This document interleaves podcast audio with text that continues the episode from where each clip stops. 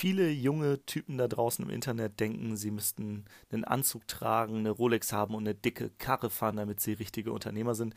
Kelvin, mein heutiger Gast, der ist anders. Der ist das ganze Jahr barfuß unterwegs und ist trotzdem ein sehr erfolgreicher Unternehmer.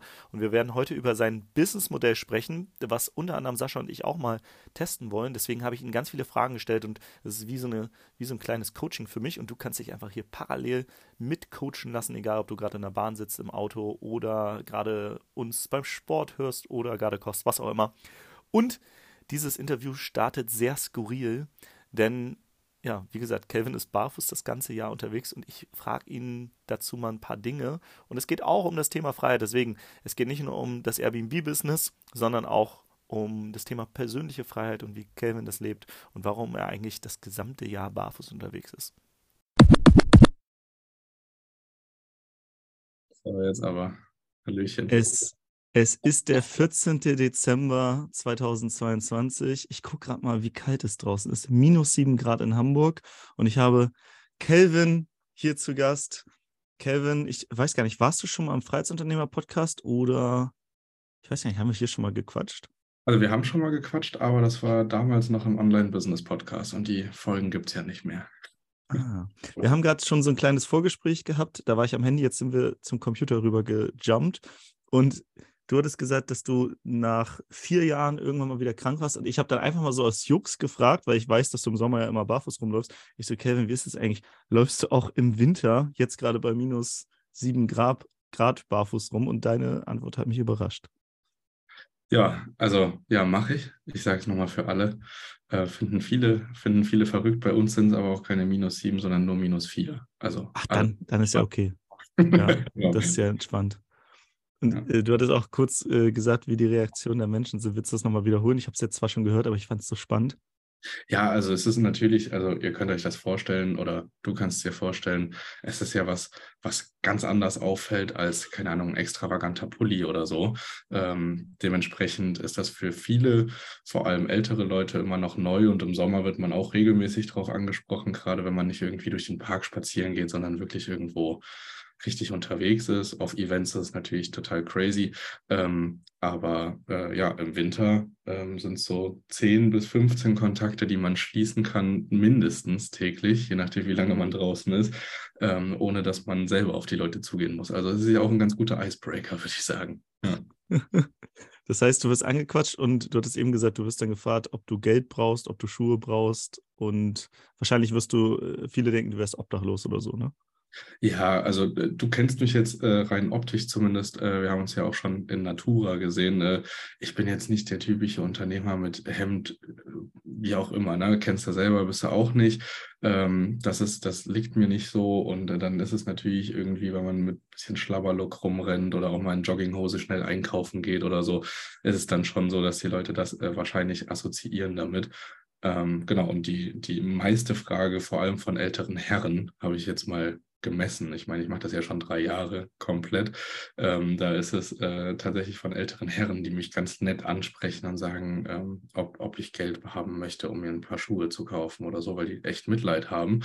Und ähm, ich sage dann immer ganz, ganz nett zurück, ähm, das Geld würde ich nehmen, ähm, aber Schuhe würde ich mir davon nicht kaufen. Und dann kommt man so in so ein Zwei-Minuten-Gespräch auf der Straße. Ja sind die Leute doch schon baff. Also scheint äh, noch nicht so weit verbreitet zu sein. Ja. Es gab ja mal hier die, damals diese Werbung, ich weiß gar nicht, Reno, Schuhe wie Barfuß oder so. du, du, du machst einfach Barfuß. Ja, genau. Nee, äh, ja. Also ich äh, bin, ich muss ganz ehrlich sagen, also wir sind ja im Freiheitsunternehmer-Podcast und das Thema Freiheit hat mich bei den Schuhen schon immer begleitet. Also ich habe mit zwölf also ich bin auf Fuerteventura groß geworden, meine ersten zwei Lebensjahre dort verbracht und habe laufen gelernt auf diesen Vulkanen, kleinen Klitze-Piekse-Steinen. Alle, die mm. auf Fuerteventura sind, die kennen das. Äh, in der Tendenz eher nicht so angenehm drüber zu laufen. Und ähm, genau, das habe ich mir irgendwie mitgenommen. Ich war super gerne barfuß, auch im Kindergarten, als Kind allgemein. Und als ich dann zwölf war, habe ich angefangen mit Tanzen und da war ich in so richtig engen Lederschuhen und da kam dieses Gefühl von Käfig so richtig das erste Mal hoch. Habe aber auch schon immer, wenn ich eine Klassenarbeit geschrieben habe, die Schuhe ausgezogen zum Beispiel, weil dann mein Kopf irgendwie freier war. Ich war nicht so eingesperrt, gefühlt zumindest. Und ähm, genau, dann hat das, dann hat es irgendwann angefangen, dass ich mich da komplett freigekämpft habe und barfuß gelaufen bin und gemerkt habe, okay, das ist, ich mache das nicht wegen der Gesundheit, ich mache das nicht wegen dem Erden oder so. Das hat mit Sicherheit auf ähm, vielen Ebenen äh, eine gute eine, eine, gute Basis, aber ich mache das hauptsächlich tatsächlich, weil es in mir ein absolutes Freiheitsgefühl auslöst und mir mehr gibt als alles andere. Ich fühle mich so ein bisschen wie Menschen sich mit Handschuhen fühlen. Ich kann mit Schuhen nichts mehr machen. Das ist mein, mein Werkzeug ist kaputt. Ich, also, ne, man kann ja mit Handschuhen auch schlecht einen Schnürsenkel binden oder sowas. Man ist irgendwie so ein bisschen ja, äh, verhindert, ähm, äh, da äh, in seiner vollen, in seiner vollen Stärke zu stehen. Und so fühlt sich bei mir mit den Schuhen an. Also mit Schuhen ist immer ein bisschen komisch. Ja. So spannend, so spannend. Ich habe ja damals Soziologie studiert und mir ist irgendwann aufgefallen, dass viele unserer gesellschaftlichen Normen wir für selbstverständlich halten. Sowas wie auch, dass Menschen Schuhe tragen, ist selbstverständlich. Für, auch für mich ist das selbstverständlich. Und dann kommt so einer daher, der Kelvin, der auch übrigens so ein bisschen aussieht wie ein Soziologiestudent. Ich, also viele, viele bei mir im Studium sahen so wie du aus. Ne? Du hast so eine, ich sag mal, so eine Akademikerbrille, hast so ein, trägst so erdige Farben und so, hast halt, hast, hast halt so diesen Style, lange Haare, genau. Und, und dann sagt er, ja, nee, Schuhe eng mich ein und äh, ja, ich fühle mich da unfrei. Und das finde ich so geil, dass du halt selbst solche äh, gesellschaftlichen Normen einfach nicht mitmachst. Und das, das zeigt für mich auch Freiheit, dass man nicht jede Selbstverständlichkeit der Gesellschaft mitmachen muss. Und deswegen, auch wenn ich bei minus sieben Grad definitiv nicht ohne Schuhe draußen rumlaufen würde, weil es mir einfach zu kalt wäre. Ich bin so ein, ich bin auch so ein Warmduscher, ich, ich brauche auch eine warme Dusche finde ich das trotzdem ziemlich nice, vor allem jetzt mit diesem Hintergrund, dass du auch erzählt hast, du bist äh, aus, aus äh, oder in, auf Fuerteventura groß geworden und hast das schon dein ganzes Leben begleitet. Seit wann ziehst du es denn komplett, also, oder ich frage mal anders, wann hattest du das letzte Mal Schuhe an? Und oder gibt es noch Ausnahmen, sowas wie Sport oder so, aus verletzungstechnischen Gründen? Oder äh, äh gibt es noch Ausnahmen oder trägst du wirklich immer barfuß, egal was du machst? Also es gibt schon Ausnahmen. Ich sag mal, in diesem Jahr hatte ich in fünf Situationen Schuhe an.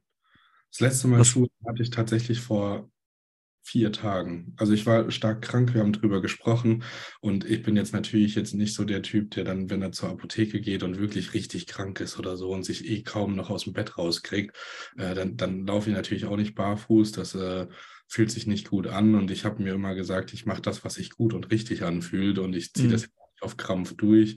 Ähm, ich habe hier jetzt auch schon wieder Probleme mit dem Salz, was gestreut wird und so. Das ist alles ein bisschen unschön, da wenn man planmäßig länger unterwegs ist und nicht, äh, ähm, nicht nach ähm, Hause kommt, um sich die Füße abwaschen zu können durch das Salz, ähm, trocknen die sonst super schnell aus und äh, dann, dann habe ich halt auch äh, ja, äh, ein paar Schuhe dabei, aber ähm, der trage sie wirklich sehr selten. Ich hatte dieses Jahr vielleicht fünfmal Schuhe an beim Sport ist halt so eine Sache. Also du bist ja auch so ein Outdoor-Sport-Typ.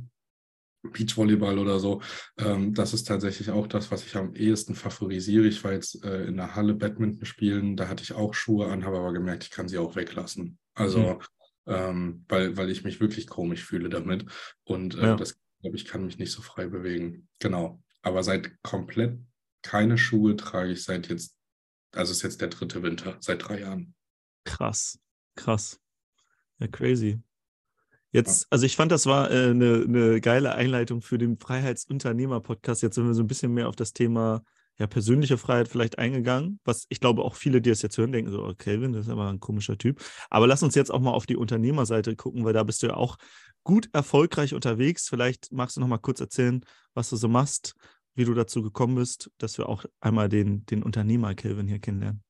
Ja, also ich denke, die einfachste Brücke, die man schlagen kann, damit jeder versteht, was ich tue, ist ähm, darüber zu sprechen, ähm, dass ich äh, den Kurs damals von Bastian Barami gemacht habe. Den wird mit Sicherheit einer, also es gibt kaum Leute, die den nicht kennen, die dich kennen, nehme ich mal an. Ähm, äh, genau, das ist äh, das Airbnb-Business. Ich habe 2019 ähm, angefangen mit Airbnb und der Kurzzeitvermietung in Deutschland durchzustarten ähm, am Anfang war das natürlich so ein Side-Projekt. Ich habe soziale Arbeit studiert, auch fertig gemacht. Vielleicht sehe ich deswegen auch so aus, wie ich aussehe. Ja, das, das, deswegen, wir kommen beide aus, aus dem Bereich. Ich glaube, so, Soziologie und soziale Arbeit, da, da nehmen sich die Menschen gar nicht so viel. Genau. Ähm, und habe dann relativ schnell, ich habe dann im vierten Semester mein, mein Praxissemester gehabt und war ähm, in der Kinder- äh, und Jugendambulanz tätig und es war super spannend, hat mir aber definitiv gezeigt, dass ich das, was sie dort machen, nicht tun möchte mein Leben lang. Und dann auch das Gehalt, also müssen wir nicht drüber reden, dass das äh, weit unter dem ist, was die Leute eigentlich brauchen.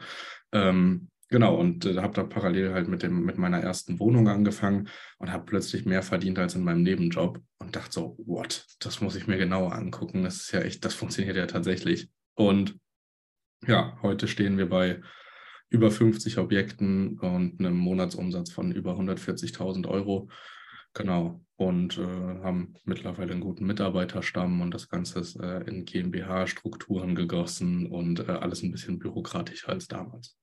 Ja. Geil, richtig krass, was bei dir passiert ist. Ich, ich weiß ja noch, ich habe so ein bisschen die Anfänge auch noch mitbekommen. Ich habe auch irgendwann äh, dein, dein Projekt, du hast ja auch einen Podcast auch verfolgt, weil ich glaube, du bist damals unserem Account gefolgt, dann sind wir dir zurückgefolgt. Auf jeden Fall hatte ich dich immer auf dem Schirm und dann haben wir auch dann irgendwann ja zusammengearbeitet und habe so ein bisschen diese Reise begleitet und ich habe auch gemerkt, dass, ähm, dass du auch so eine krasse Entwicklung hingelegt hast von Kelvin vor, vor ein paar Jahren zu jetzt. Du denkst viel, viel, viel unternehmerischer. Du hast also du hast dich so krass, also man merkt so richtig diese, diesen Shift, den man, glaube ich, bei allen Unternehmern merkt, dass man wirklich auch so die, die Identität wechseln muss auf dem Weg. Und das habe ich bei dir definitiv festgestellt.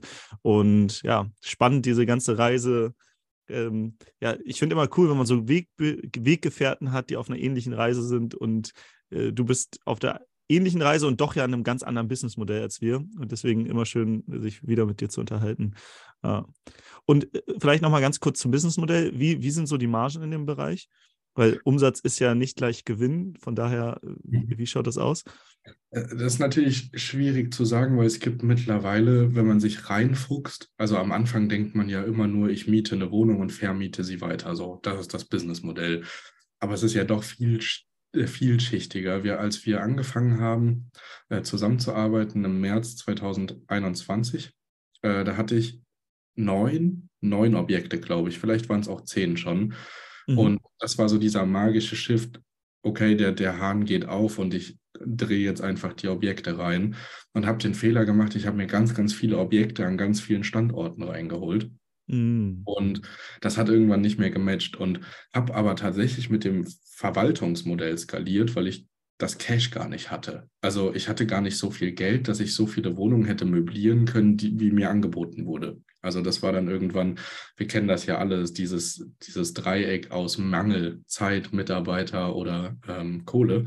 Und bei mir war es dann halt äh, nicht die Zeit, die hatte ich, ich hatte Bock, Zeit reinzustecken und auch die Objekte in meinem Fall, nicht die Mitarbeiter, aber die Objektakquise hat richtig gut funktioniert, aber Kohle halt nicht so, ähm, so schnell nachgewachsen. Und ich wollte nicht künstlich hebeln oder so. Deswegen habe ich mhm. mit der mhm. Verwaltung angefangen. Und das ist natürlich super auch für jeden, der so diesen digitalen Nomadentraum hat, von überall aus arbeiten zu können, weil am Ende machst du nichts anderes als vor deinem PC beziehungsweise vor deinem Telefon sitzen, ähm, Gästeanfragen, Gästekommunikation entgegenzunehmen, dich mit dem Objekt auszukennen und die Leute ein- und auszuchecken, Reinigung zu koordinieren und das ganze Business für jemanden zu betreiben. So, mhm. äh, meinetwegen kommst du, sagst hier, Kevin, ich habe hier eine Bude, ich bin aber überhaupt nicht verfügbar, mach du das mal, du kriegst von mir XY Prozent dafür. Und dann trifft man sich so zusammen. Ne? Und das war für mich ein riesen, äh, riesen Schritt und ein geiler Weg zu wachsen. Und mittlerweile sind wir aber auf dem Level, dass wir sagen, okay, wir äh, machen das mit der Verwaltung an Standorten, an denen wir wirklich gut vertreten sind, wo wir das einfach abbilden können, auch über Mitarbeiter.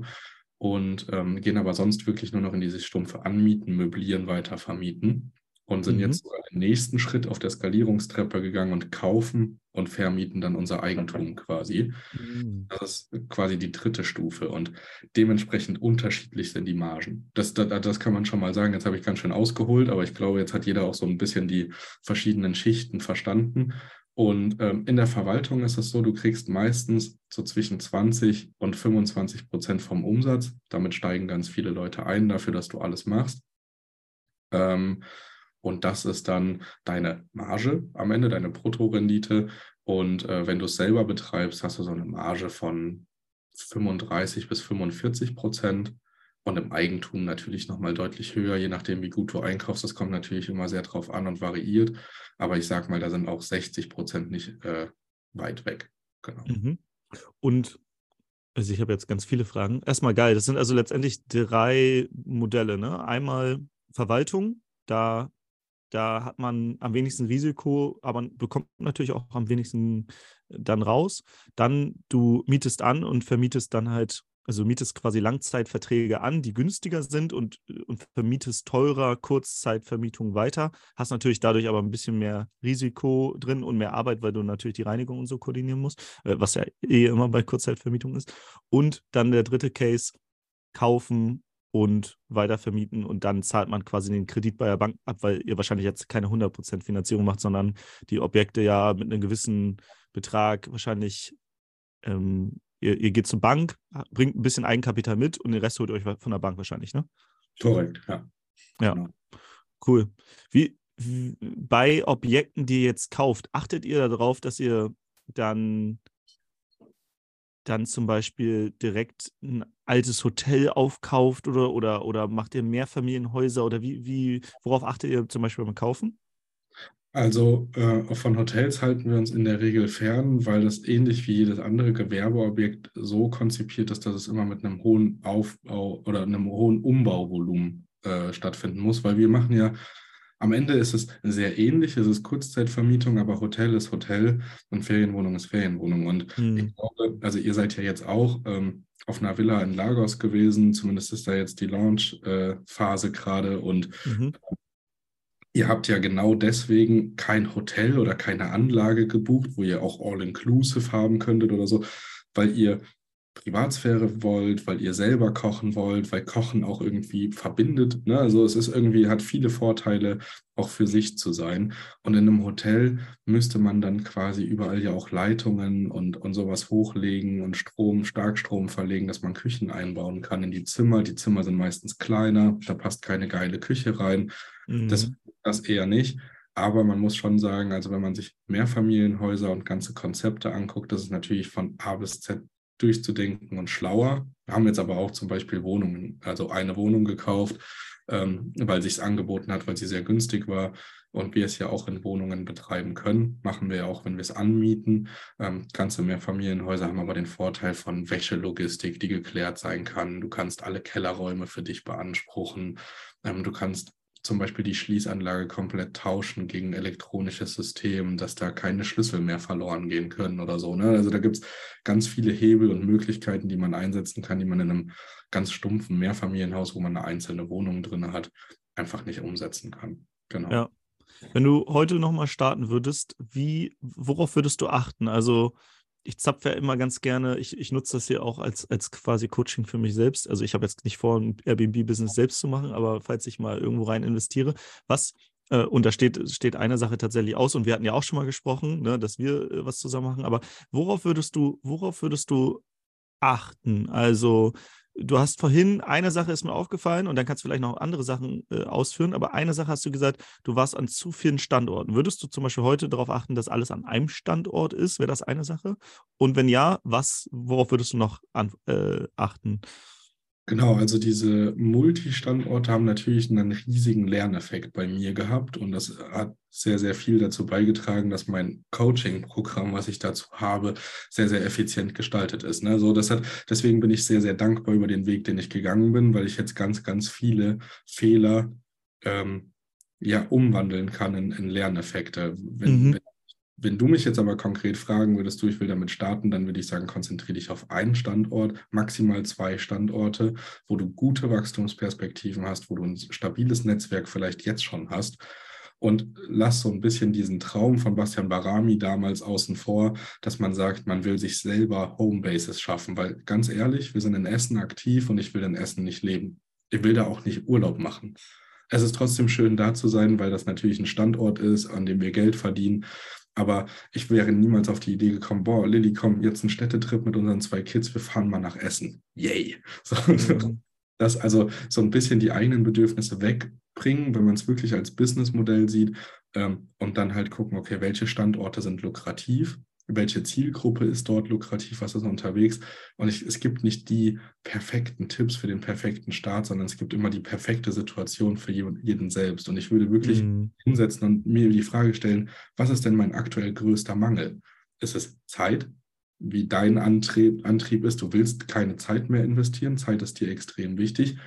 Ich habe aber genug Geld, ich habe genug ähm, Möglichkeiten zur Akquise. Ne? Vielleicht hast du ja auch jemanden in der Familie, der entweder einen hohen Bestand hat oder der als Immobilienmakler arbeitet oder, oder, oder. Einfach Leider nicht, aber im Netzwerk bestimmt. oder Unternehmernetzwerk. Ähm, genau, und dann, dann ist halt das Zeit, der, Zeitfaktor die, die Sache. Und dann würde ich sagen, okay, dann such dir von Anfang an eine Verwaltung die vor Ort aktiv ist, die das, die das dir abnehmen kann und du bringst einfach nur Objekte und die möbliert am besten schon. Mhm, das mhm, ist so, mhm. dann ist das der Perfect Match. Wenn du sagst, du hast extrem viel Zeit, aber keine Kohle, so wie ich damals, dann starte vielleicht wirklich mit der Verwaltung an deinem Wohnort. Guck einfach, wen kannst du anschreiben, kann man da vielleicht was finden, kann man auf Stammtische gehen, kann man sich vernetzen in dieser Bubble und dann seine Dienstleistung anbieten, dass man anderen Leuten mehr Zeit verschafft, weil die Zeit mhm. einem selber nicht so wertvoll ist.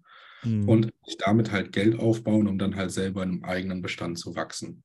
Und äh, genau, das ist halt so ein bisschen, und wenn man Eigentümer ist, wie beispielsweise auch ein ehemaliger Kunde von euch, Christian Richter, der ja mhm. auch dann zu mir gekommen ist, der hat Eigentum, der hat auch Kapital, der, dem ist aber Zeit ähm, wichtig ähm, und er möchte jetzt nicht so endlos skalieren, weil er das, was er tut, gerne tut und auch gerne mal nicht so viel tut.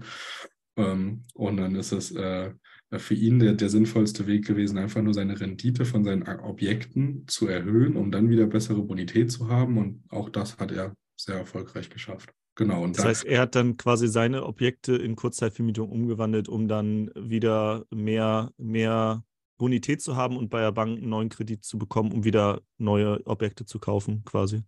Genau, zum Beispiel, beziehungsweise sich halt die Option jetzt zu halten. Jetzt aktuell ist nicht so ein super Zeitpunkt, um zu kaufen, aber ja. ähm, sich die Option offen zu halten und bei der Bank besser dazustehen. Man hat es auch nur mit Objekten gemacht, die rechtlich sicher auch funktionieren. Da gibt es ja auch ja.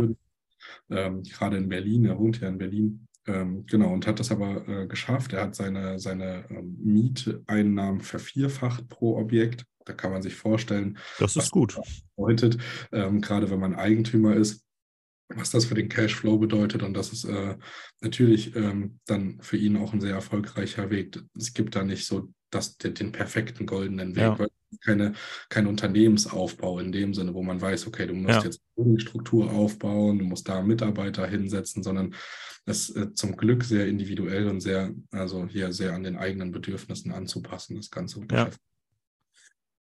Berlin, darf ich drauf eingehen? Persönliches Interesse, weil ich gerade mit einem jungen Unternehmer gesprochen habe, der schon zwölf Objekte hat, der jetzt in Berlin drei weitere hinzunehmen will, vielleicht auch vier, fünf. Und äh, der bringt auch Geld mit, braucht aber noch ein bisschen mehr. Und mit, äh, da werden Sascha und ich vielleicht rein investieren. Wir haben jetzt die Tage nochmal ein Gespräch.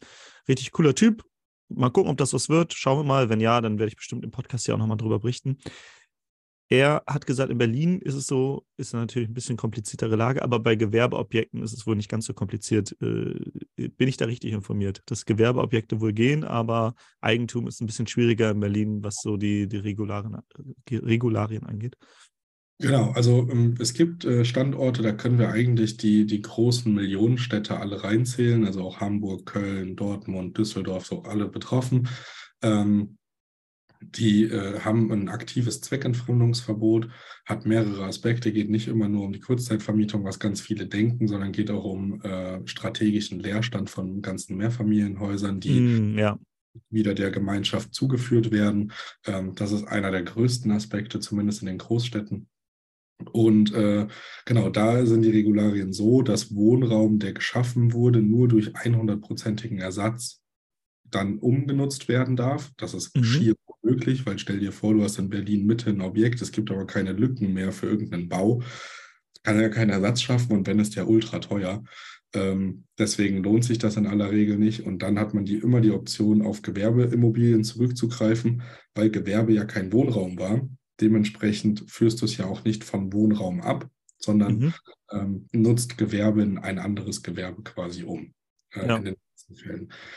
Ich persönlich bin kein Freund von der Strategie, heißt aber nicht, dass es nicht funktioniert. Ähm, für mich haben aber Gewerbeimmobilien, egal was sie sind, immer so einen Hinkefuß. Und äh, wenn man sie jetzt nicht kauft, würde ich es nicht machen. Wenn man kauft, kein Stress, dann äh, kann man natürlich für sich umbauen. Mein Geschäftspartner, der Simon, der hat zum Beispiel ähm, eine Gaststätte äh, im Erdgeschoss in drei Wohnungen verwandelt.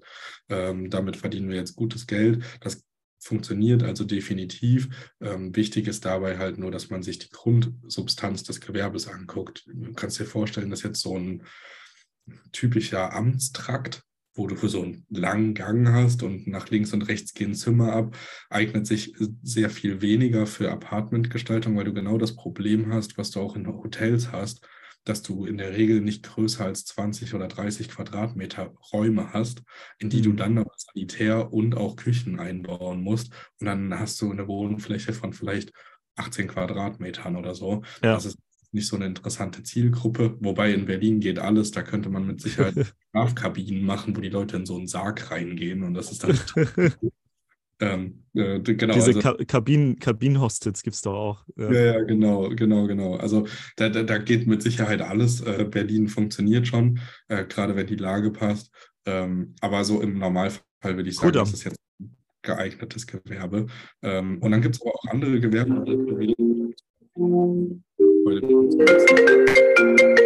Entschuldige. Das, das, das ist der Special Effekt hier im Podcast, das gehört dazu.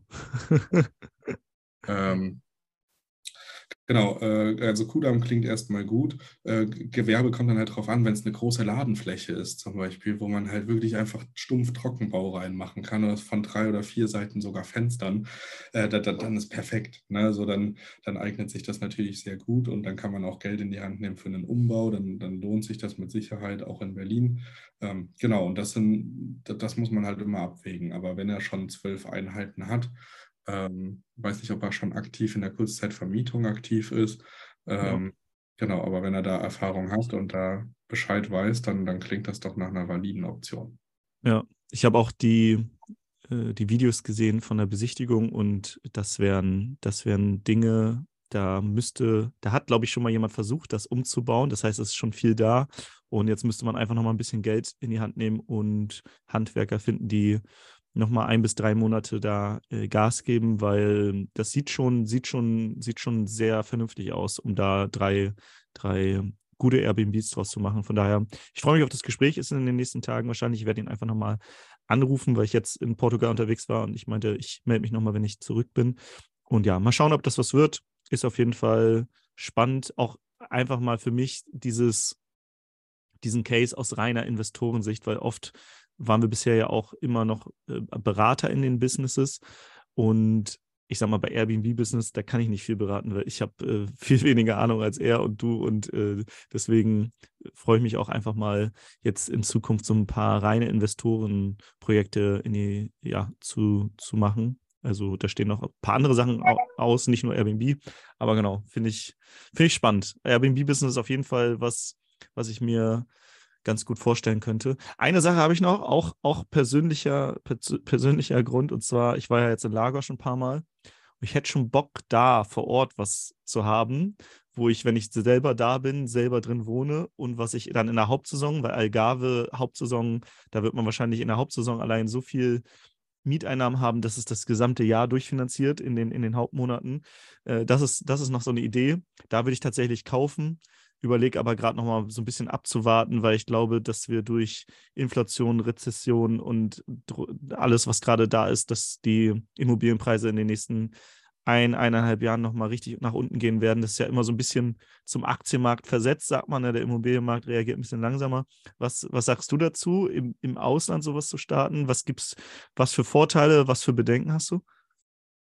Also Bedenken, wenn man Eigentum hat, habe ich gar keine ähm, außer dass äh, die Dienstleister vor Ort halt bei, bei wenig Objekten, sage ich mal, weniger Motivation haben. Jetzt weiß ich aber, ähm, dass es ähm, auch in, in, in, Portugal extrem viele Airbnbs gibt. Ne? Und da findet man mit Sicherheit eine geile Agentur, die einem das für deutlich weniger Taler als in Deutschland abnimmt.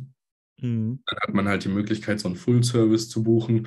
Das ist natürlich cool, gerade wenn du halt über so eine Art Villa nachdenkst, auch mit Pool oder so, wo es dann doch regelmäßige Pflege braucht, mit Chloren und irgendwie die Blätter rausmachen und sowas. Ne? Also das gehört ja dann bei so einer Urlaubsdestination definitiv dazu. Da muss man sich in Deutschland so, also tatsächlich eher weniger Gedanken zu machen.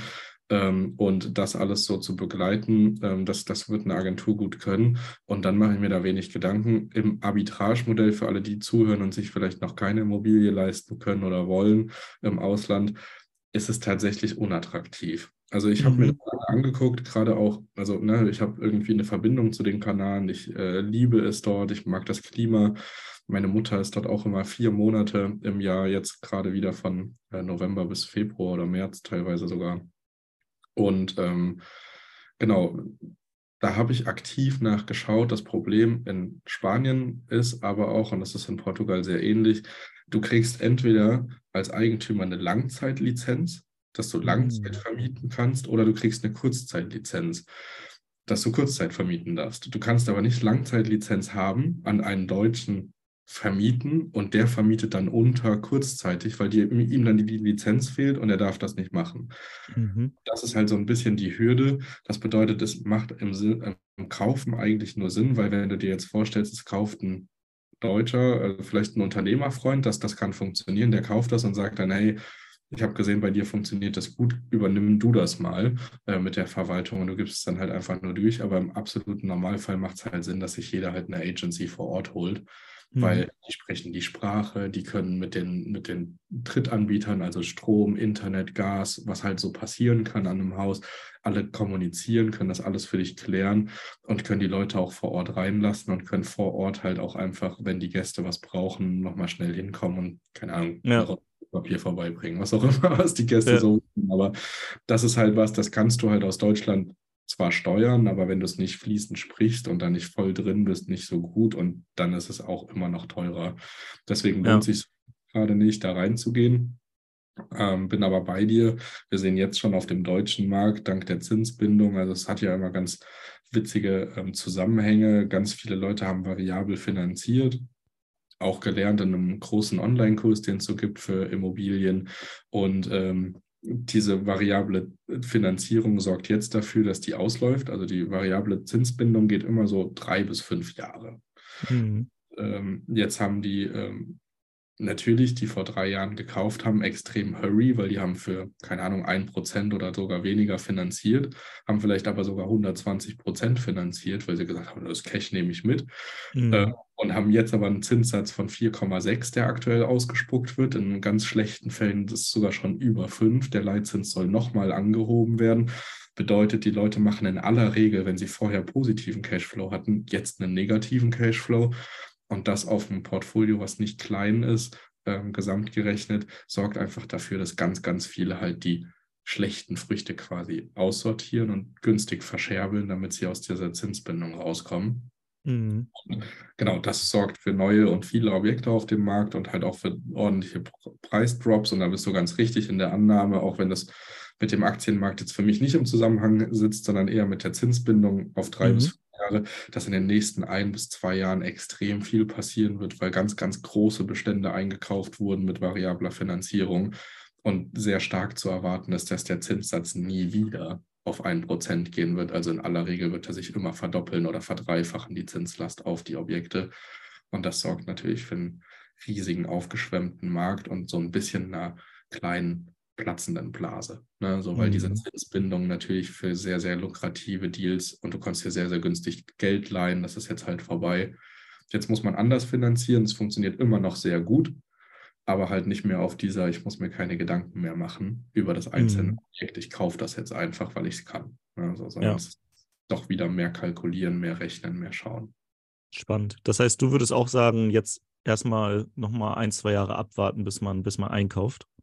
Also im Ausland kann ich es tatsächlich schwer einschätzen. Es kann sein, dass da jetzt schon auch richtig gute Deals sind. Man hat es ja auch in der Corona-Pandemie gesehen, dass zum Beispiel auf Bali oder so Objekte extrem günstig für mehrere Jahresverträge ähm, vermietet wurden. Also in, in, Summe so eine Riesenvilla irgendwie für 250, 300 Euro im Monat ähm, auf drei Jahre konntest du das dann direkt abschließen. Das würdest du jetzt nicht mehr kriegen. Ne? Also, mhm. das, also es können sich immer noch Chancen bieten, die, ähm, wo man sagt, okay, man wägt das jetzt einfach ab und das ist gut investiertes Geld. Das lohnt sich, das für diesen Preis zu kaufen. Das kann natürlich jederzeit kommen, aber die Angebote werden heute mehr, mit Sicherheit.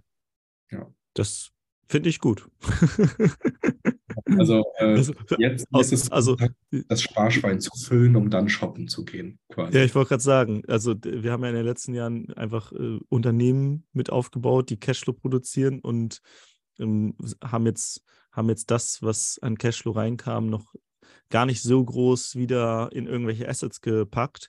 Deswegen, das ist so der nächste Schritt, dass wir eigentlich auch gucken wollen, dass wir das in, in Assets also packen. Ich habe ich hab so ein bisschen im Kryptobereich was gemacht und ich bin auch, obwohl der Markt sehr, sehr weit nach unten gegangen ist jetzt in den letzten Monaten oder im letzten Jahr, bin ich immer noch weit im Plus. Also ich habe da zur richtigen Zeit bin ich eingestiegen damals. Hm, aber, aber ich will auch gerne nochmal so was Anfassbares haben, weil Krypto, ne, so dein Krypto-Wallet, das sind halt irgendwelche Zahlen auf irgendwelchen Konten.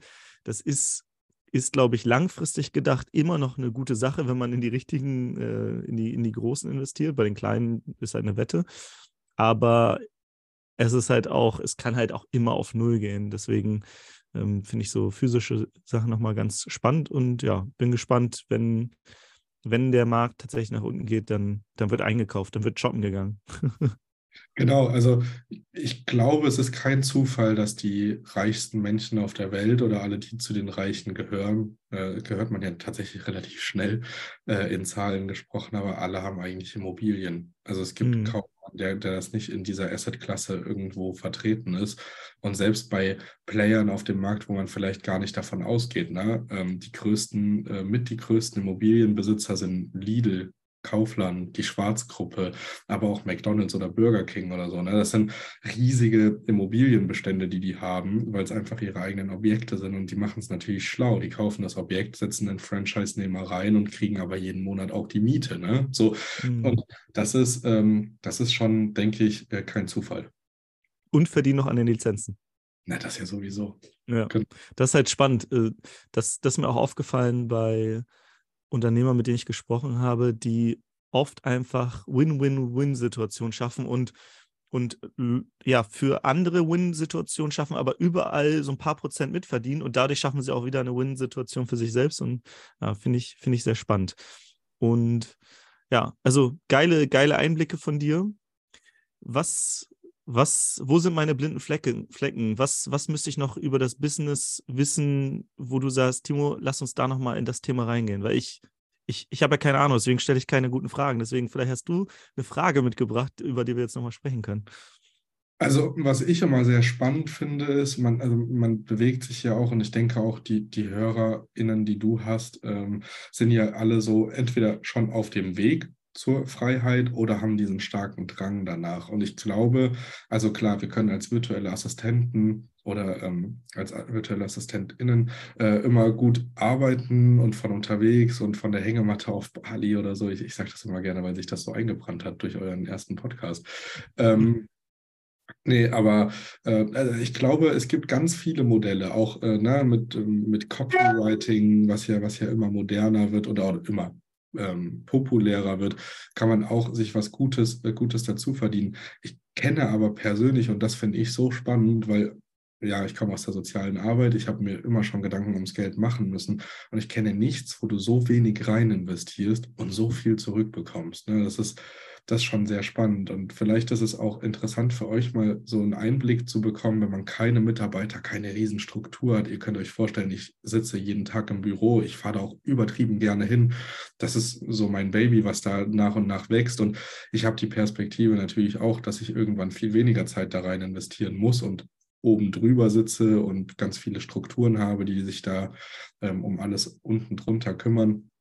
Aber ich sage mal so 10 bis 15 Wohnungen, da brauchst du keine einzige Assistenz, da brauchst du keine Hilfe zwingend und du hast wenn du dir gute Objekte raussuchst ähm, und, und einen ordentlichen Standort findest, einen, einen, Cashflow im Monat nach Abzug von allen Kosten von 1000 Euro pro Wohnung. Ja, du hast also zwischen 10.000 und 15.000 Euro auf dem Konto. Und jetzt mal in Zahlen gesprochen, ähm, was die Arbeitslast angeht, die ist natürlich verteilt über den Tag hinweg. Du bekommst Anrufe morgens, mittags, abends, kannst das nicht 100% steuern, kommt auch immer auf die Automatisierungsschritte an, die du hast, aber du hast fünf Stunden Arbeit damit in der Woche. Und jetzt sag mir einen Menschen, den du kennst, der in einem normalen Job mit fünf Stunden in der Woche 10.000 bis 15.000 Euro auf dem Konto hat am Ende. Und auch beim Copywriting, du kannst richtig geile Deals machen, aber dann tauschst immer Zeit gegen Geld, weil du schreibst ja aktiv. Und mhm. bei diesem Business ist es halt nahezu automatisierbar und deswegen so nahezu passiv. Es ist nie passiv, weil Gäste immer querschlagen können. Es kann immer was kaputt gehen. Du musst immer mal was managen. Aber es ist sehr wenig Input, nachdem du die Wohnung einmal fertiggestellt mhm. hast, für das, was du am Ende da rausbekommst. Und das finde ich gerade für jemanden, der Student ist und vielleicht ähm, auch Zeit für seine Uni oder das ist ein sehr intensives ähm, äh, Studium, das kann ich jetzt von mir nicht behaupten, aber ähm, wo ich man. auch nicht. Bei mir war es auch nicht intensiv.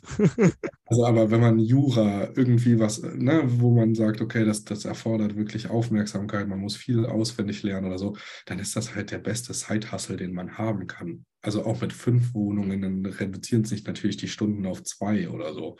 Ja, dann mhm. hast du kaum was zu tun für echt gutes Geld, mit dem man echt gut auch eine Familie ernähren kann.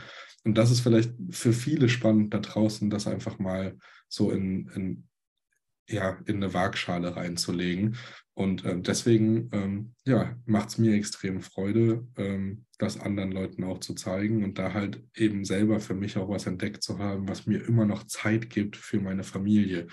Und es ist ja jetzt so, ne, wir sind alle selbstständig, ich kann zu jeder Zeit wie ihr das immer beschreibt. Ich muss bei äh, Timo Heinz immer lachen, wenn ich das in der Story wieder sehe, weil er gerade wieder bei der Post war oder so, wenn dann 11.30 Uhr zur Post gegangen werden kann und niemand da ist. keiner, keiner steht da und, und will sein Päckchen abgeben, du hast keine Wartezeiten. Also diese kleinen Freiheiten im Leben, die habe ich natürlich auch, auch wenn ich deutlich mehr Zeit in das Business investiere. Aber das ist das, was mir ganz viel gibt, dass ich mein Kind vom Kindergarten abholen kann, wenn ich das möchte, dass ich äh, mal eben fix auf den Weihnachtsmarkt hüpfen kann, ein, zwei Stunden und dann nochmal ins Büro gehen kann. Ja, das ist, äh, das ist das, was es ist. Und ohne Mitarbeiter war es, man war zwar immer mal wieder am Handy und man konnte es nicht richtig planen, aber es war schon auch ein richtig freies Business. Ich hätte überall auf der Welt sein können. Äh, und wir automatisieren ja auch alles so, dass man nicht vor Ort sein muss. Ja, ja. ja. Da fallen mir zwei Sachen an. Einmal zum Thema Automatisierung. Hier mein, äh, mein Flatmate in Hamburg, der ist so Smart Home Experte. Wir haben auch tatsächlich ein Türschloss und ich öffne das mit meinem Handy. Ich habe gar keinen Schlüssel mehr dabei. Also selbst unten die Haustür als auch dann oben zur Wohnung ähm, ist alles automatisiert und ihr werdet sowas auch haben. Äh, es gibt ja alle Möglichkeiten, ne? entweder Schlüsselkasten oder mit Codes oder mit was auch immer. Also da gibt es ganz viele Möglichkeiten. Und zum Thema Post. Hier vor meiner Tür ist eine Post und ich sehe echt immer, dass so ab vier, fünf die Leute da wirklich so dermaßen lange in der Schlange stehen. Und ich gehe halt morgens, mittags, keine Ahnung hin. Ich gehe nicht am Wochenende, wenn ich mal irgendwie shoppen gehen will, irgendwie, ich brauche eine neue Winterjacke jetzt, dann gehe ich nicht am Wochenende in die, in die Mönckebergstraße hier in Hamburg, wo alles voll ist, sondern schön auf einem Donnerstagmorgen. Teilweise, teilweise bin ich der Einzige in so einem Geschäft, kriege die beste Beratung und es ist einfach super entspannt. Und das sind so die, die, die, kleinen, die kleinen Freiheiten, die, die man so zwischendurch hat. Oder gestern hat eine Freundin, die ist Mama geworden, hat gesagt, ey Timo, ich bin mal wieder in der Hut, die ist nämlich umgezogen, die hat hier gegenüber bei mir gewohnt. Ey, hast du Lust auf den Weihnachtsmarkt zu gehen? So um 14.20 Uhr. Ich so, ja, warum nicht? Und sie so, ja, voll cool, dass es geklappt hat und so, dass du Zeit hast. Ich so, ich habe immer Zeit. Ich habe immer Zeit. Kannst du mich immer anhauen? Ich habe immer Zeit. Also klar, es kann mal sein, dass ich irgendwie Termine habe, dann, äh, dann äh, muss ich das so ein bisschen, muss ich gucken, dass, dass man in der Stunde sich nicht trifft, sondern halt eine Stunde später davor.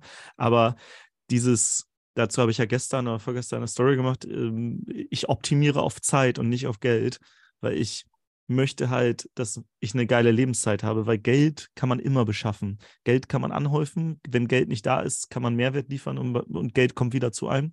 Aber Geld, äh, aber Zeit, diese Sekunde, die ist weg. Die ist jetzt einfach nicht mehr da. Die werden wir nie wieder zurückkriegen. Und Ich habe jetzt in den letzten Jahren bei mir selbst als auch bei, bei Freunden mitbekommen, dass sehr viele Menschen äh, gestorben sind. Ähm, das, also allein jetzt im engeren Umfeld waren das bei einer Person acht in, in einem Jahr. Bei mir selbst in den letzten Jahren äh, ist ja mein Vater, meine Oma sind gestorben und so weiter. Und bei der Freundin, mit der ich gestern unterwegs war, da sind zwei Tanten gerade in den 50ern gestorben. Und da ist mir wieder klar geworden, ey, wir haben nur dieses eine Leben und lass uns das doch so geil wie möglich nutzen und halt auf Zeit optimieren und nicht auf Geld, weil so viele da draußen sagen, ah, du musst jetzt hier eine Million machen und sonst was. Ja, ist geil, wenn du eine Million machst, ist richtig cool, freue mich für dich und Geld ist nice, aber zu welchem Preis, ne? Also willst du, willst du deine Freiheit jetzt opfern oder deine Gesundheit, äh, um das zu machen oder sagst du, ey, die Million, die nehme ich mir als Ziel vor, aber halt auf eine entspannte, coole Art und Weise und nicht mit äh, Burnout. So. Und deswegen, ja, finde ich es auch nochmal so wichtig, was du gesagt hast, diese, diese kleinen Freiheiten zwischendurch.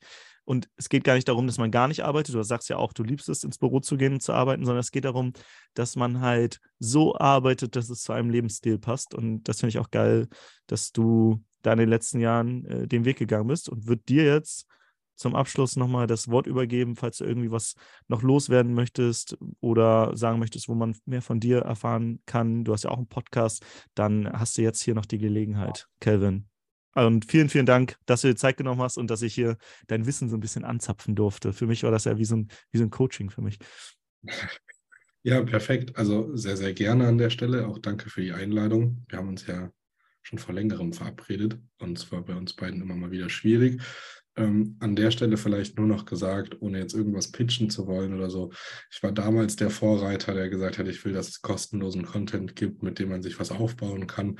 Das ist der Podcast tatsächlich, ist so vielleicht kann man das auch so als Tagebuch ähm, so ein bisschen sehen. Da kann man meine Reise auf jeden Fall sehr, sehr gut nachvollziehen. Ähm, ich würde euch nicht empfehlen, jetzt mit den letzten Folgen, also mit den ersten Folgen zu starten, aber vielleicht um mal reinzuhören, um mal zu sehen, was ich für jemand war. Ähm, habe auch deutlich un, äh, unruhiger gesprochen und so, war ein bisschen, bisschen lauter und schriller gefühlt.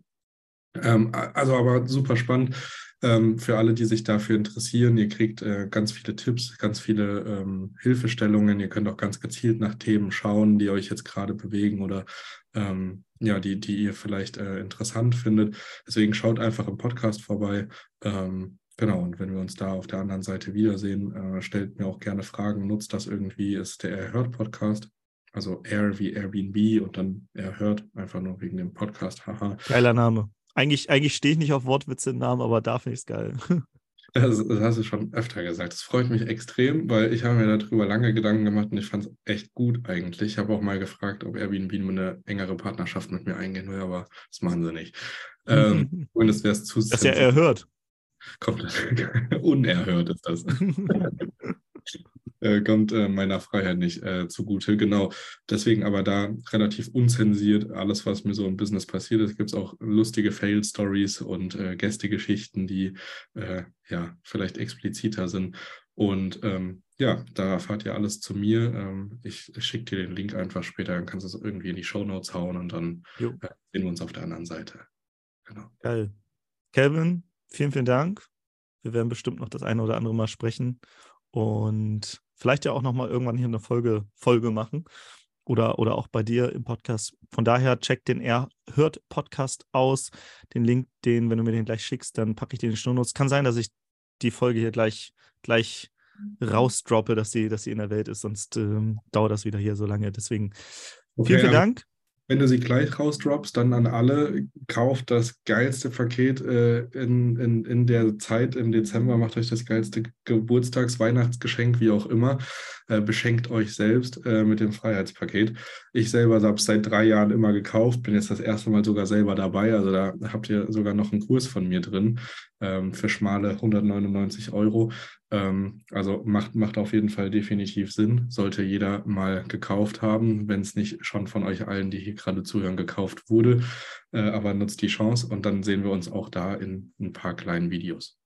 Guck mal, jetzt hast du noch Werbung hier für, für unser Paket gemacht. Ich habe noch nicht mal selber hier im Podcast dafür Werbung gemacht, äh, deswegen danke.